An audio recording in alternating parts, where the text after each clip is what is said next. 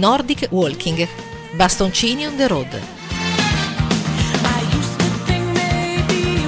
Cari amici, per un giorno non c'è la voce di Alessandra. Eh, come? Cosa succede? Succede che il direttore di Radio Francigena ha deciso di prendere spazio in questa rubrica e adesso la conduce un maschio e inizierò a parlare di come si sta bene stare fermi, senza camminare, senza far cose, ma tranquilli, proprio sto scherzando no. ovviamente. Eccola qui Alessandra, ciao.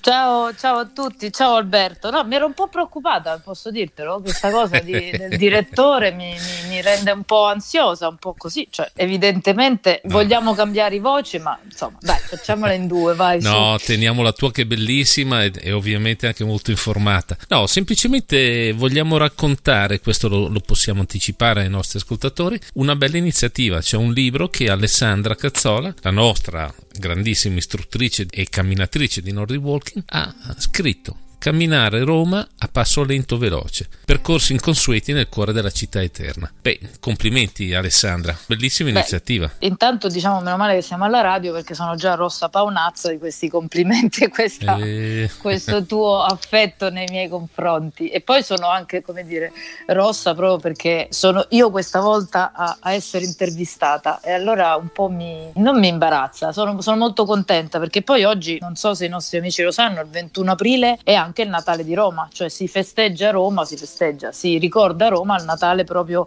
la fondazione di chissà quanti secoli e secoli fa, in realtà è un po' una leggenda metropolitana, però è anche un modo per ricordare e questa guida un po' ricorda i vari aspetti, le varie curiosità di, di, questa città. Quindi non è una guida turistica, non è assolutamente una guida che magari una persona che vuole scoprire per la prima volta Roma da sola dovrebbe acquistare, però è sicuramente un qualcosa che si potrebbe acquistare per scoprire delle sfaccettature della città che probabilmente in altri contesti e in altri libri è stata più più volte raccontata. E non è nemmeno la prima volta che tu scrivi scrivi un libro di questo genere. Avevi già pubblicato Scoprire e riscoprire Roma, questo nel 2012. Eh, eh, eh, esatto, esatto. E la voglia però di raccontarla, oltre che di camminarla, come in questo caso, è sempre tantissima e in questo libro ci sono nuovi 12 itinerari proprio freschi freschi, perché fatti da poco, inventati da poco e, e percorsi da poco proprio con, con i miei camminatori. Partiamo proprio dall'inizio. Come si inventa un percorso? Beh, è una domanda domanda anche bella interessante perché i percorsi possono nascere in varie maniere. Parlo ovviamente della mia esperienza. Io di solito parto o da mie curiosità, cose che scopro leggendo un articolo di giornale oppure adocchiando un libro, una copertina particolare in libreria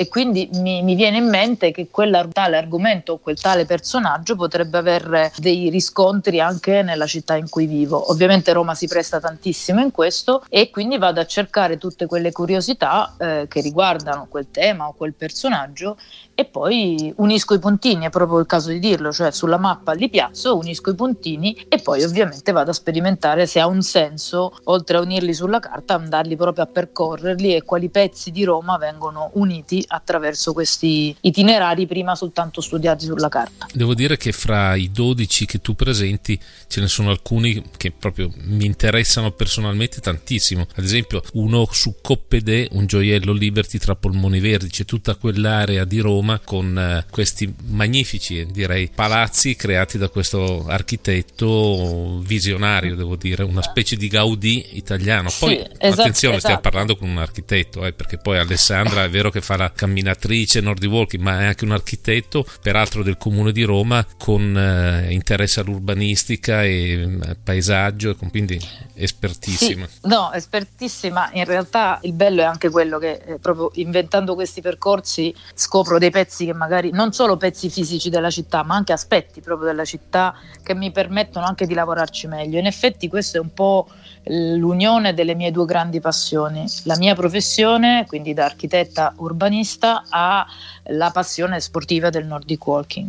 E eh, citavi Coppedè, Coppedè è giustamente l'hai presentato come architetto visionario. Ecco, il quartiere Coppedè è uno di quegli esempi che magari si trovano nelle guide turistiche classiche anche perché effettivamente è un punto, è un gioiellino all'interno della città così particolare che è, è sicuramente raccontato e straraccontato. In questo itinerario però che cosa diventa? Oltre a un racconto magari un po' meno turistico e un po' più di occhi curiosi che viaggiano nella città e tutto ciò che può essere legato intorno al quartiere Coppedè che è un quartiere tipo il quartiere Trieste e tutta la zona appunto se vuoi nord, nord-est di, della città che è ricca di piccoli gioielli verdi, piccoli neanche tanti perché abbiamo comunque Villa Ada, abbiamo ovviamente Villa eh Borghese, Villa Torlonia con tutta la casina delle civette, altri punti se volete raccontati e, e che si trovano. Ovviamente, non è che mi sto inventando Roma, Roma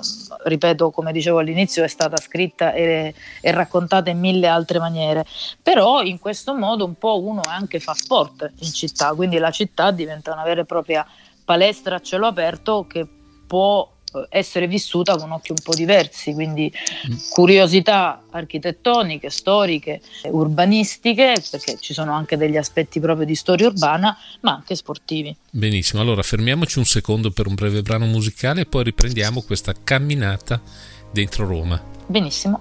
È la sera dei miracoli, fai attenzione. Qualcuno nei vicoli di Roma con la bocca fa a pezzi una canzone.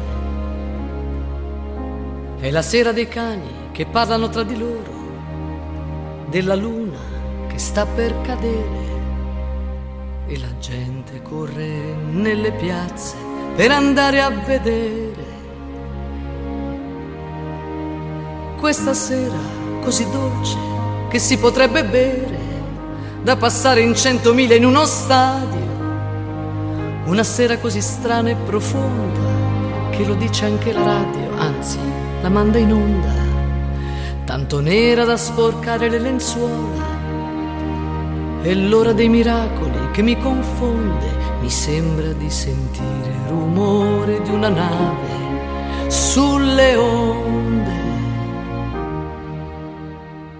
Si muove la città.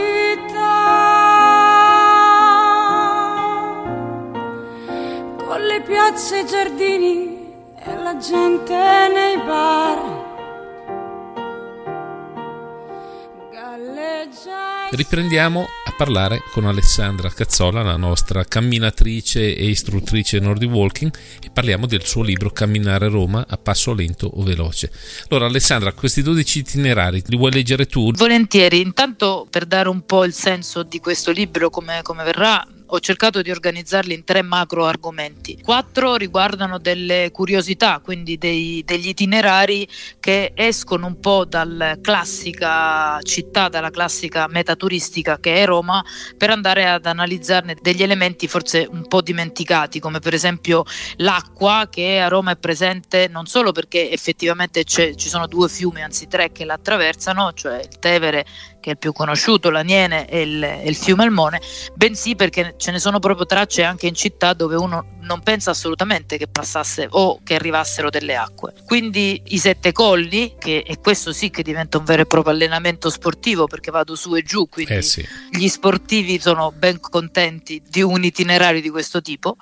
Dove scocca l'ora esatta, un po' storie proprio di orologi, dai, dalle classiche meridiane se vogliamo, quelle più conosciute, proprio anche a orologi ad acqua, la cui ingegneria è stata studiata proprio qui a Roma e quindi la, la, Roma del cinema se volete quindi delle tracce di film che abbiamo visto magari tutti quanti ma che non collochiamo bene dentro la città invece con questo itinerario si riesce a fare. Quindi gente di città cioè personaggi particolarmente conosciuti se vogliate Michelangelo ma anche San Filippo Neri e le sette chiese quindi tutto il pellegrinaggio o anche storie di donne donne che hanno fatto la storia della città città e la storia del nostro paese. E infine pezzi di città, cioè dei quartieri che citavamo prima il Coppedè, no? mm. ma anche altri quartieri che sono fuori dalle mete turistiche, Ostia o anche tutta la zona che era la vera zona industriale di Roma, cioè la zona ostiense o ancora quel quartiere fra eh, Prati e Mazzini,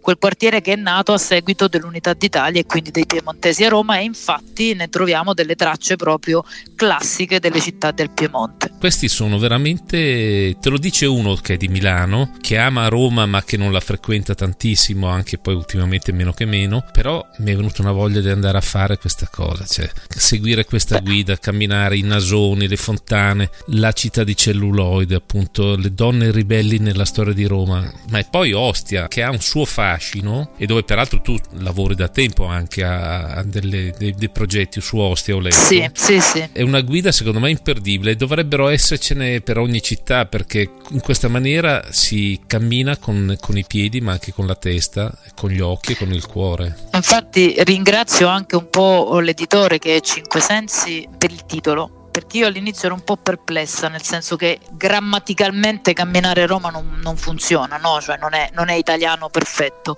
però dà il senso, dà molto il senso di questa voglia proprio di entrare dentro la città coi piedi, come stavi dicendo anche tu. E quindi da questo punto di vista ti ringrazio delle tue parole e della tua curiosità. Ovviamente ti aspetto a Roma e mi auguro che magari questa guida, oltre a destare la curiosità di chi vuole venire a scoprire questa città o già l'abita, per esempio, possa essere anche un po' un volano per chi vuole raccontare la sua città, quindi certo. in qualche modo una città vista con occhi sportivi oltre che vista, permettimi il gioco, coi piedi. Certo, volevo chiederti una cosa, siccome si cammina ovviamente a parte forse quei parchi e forse Ostia, non lo so esattamente, ma però il 90% di, questi, di questi itinerari sono su cemento, cioè su asfalto. Sì. Di conseguenza, in che maniera può cambiare un modo di camminare oppure come ci si deve vestire, attrezzare in maniera... Te lo chiedo velocemente perché tutte queste cose sono già state descritte da te nelle varie puntate precedenti.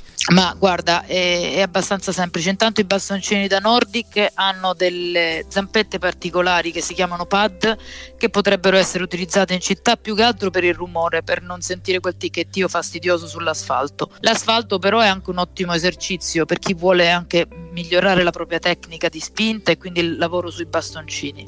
Il porfido e i San Pietrini, beh, quelli lasciano un po' purtroppo il problema che si si incastrano i bastoncini, quindi da questo punto di vista è un po', un, un po una sfida. So, diciamo. Eh sì, una sfida o quantomeno li utilizzo sicuramente meno funzionalmente di come potrei utilizzarli in altri ambiti. Però ecco, è comunque una sfida, giustamente dicevi tu, uno stimolo anche provarli su terreni un po' diversi da quelli del solito. Certo. L'abbigliamento poi è comunque un abbigliamento comodo sportivo. A cipolla anche magari in questo periodo. A cipolla in questo periodo. Adesso Roma sta veramente venendo giù il mondo di, di diluvio e quindi sicuramente la cipolla e eh, sì. l'attrezzatura tecnica vale anche in città, non soltanto quando vado all'esterno. L'ultima domanda di curiosità sebbene Nordic Walking sia diventato assolutamente popolare alla portata di tutti, peraltro, e con tantissime persone che, che, lo praticano ovunque nel mondo, mi incuriosisce capire all'interno di una città le reazioni della gente che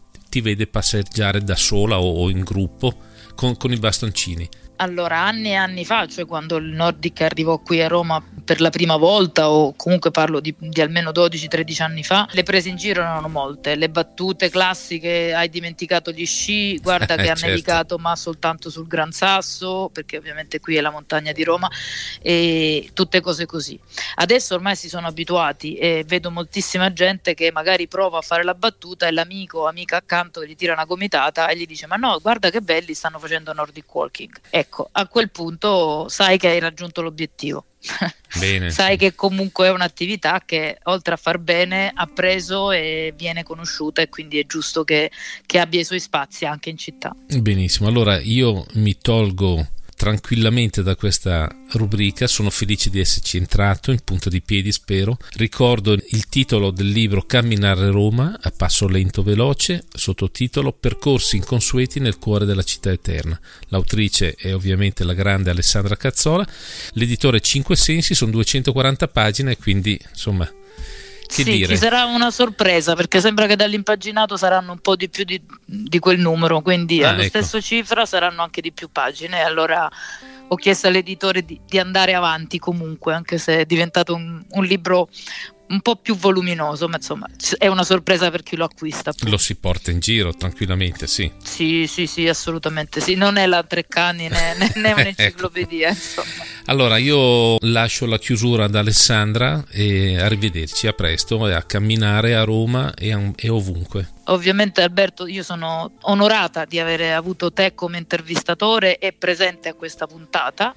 Eh, siamo ormai belli avanti con questa rubrica e quindi auguro a tutti quanti, come sempre in chiusura, buon cammino e arrivederci alla prossima settimana sempre con Nordic Walking, bastoncini on the road.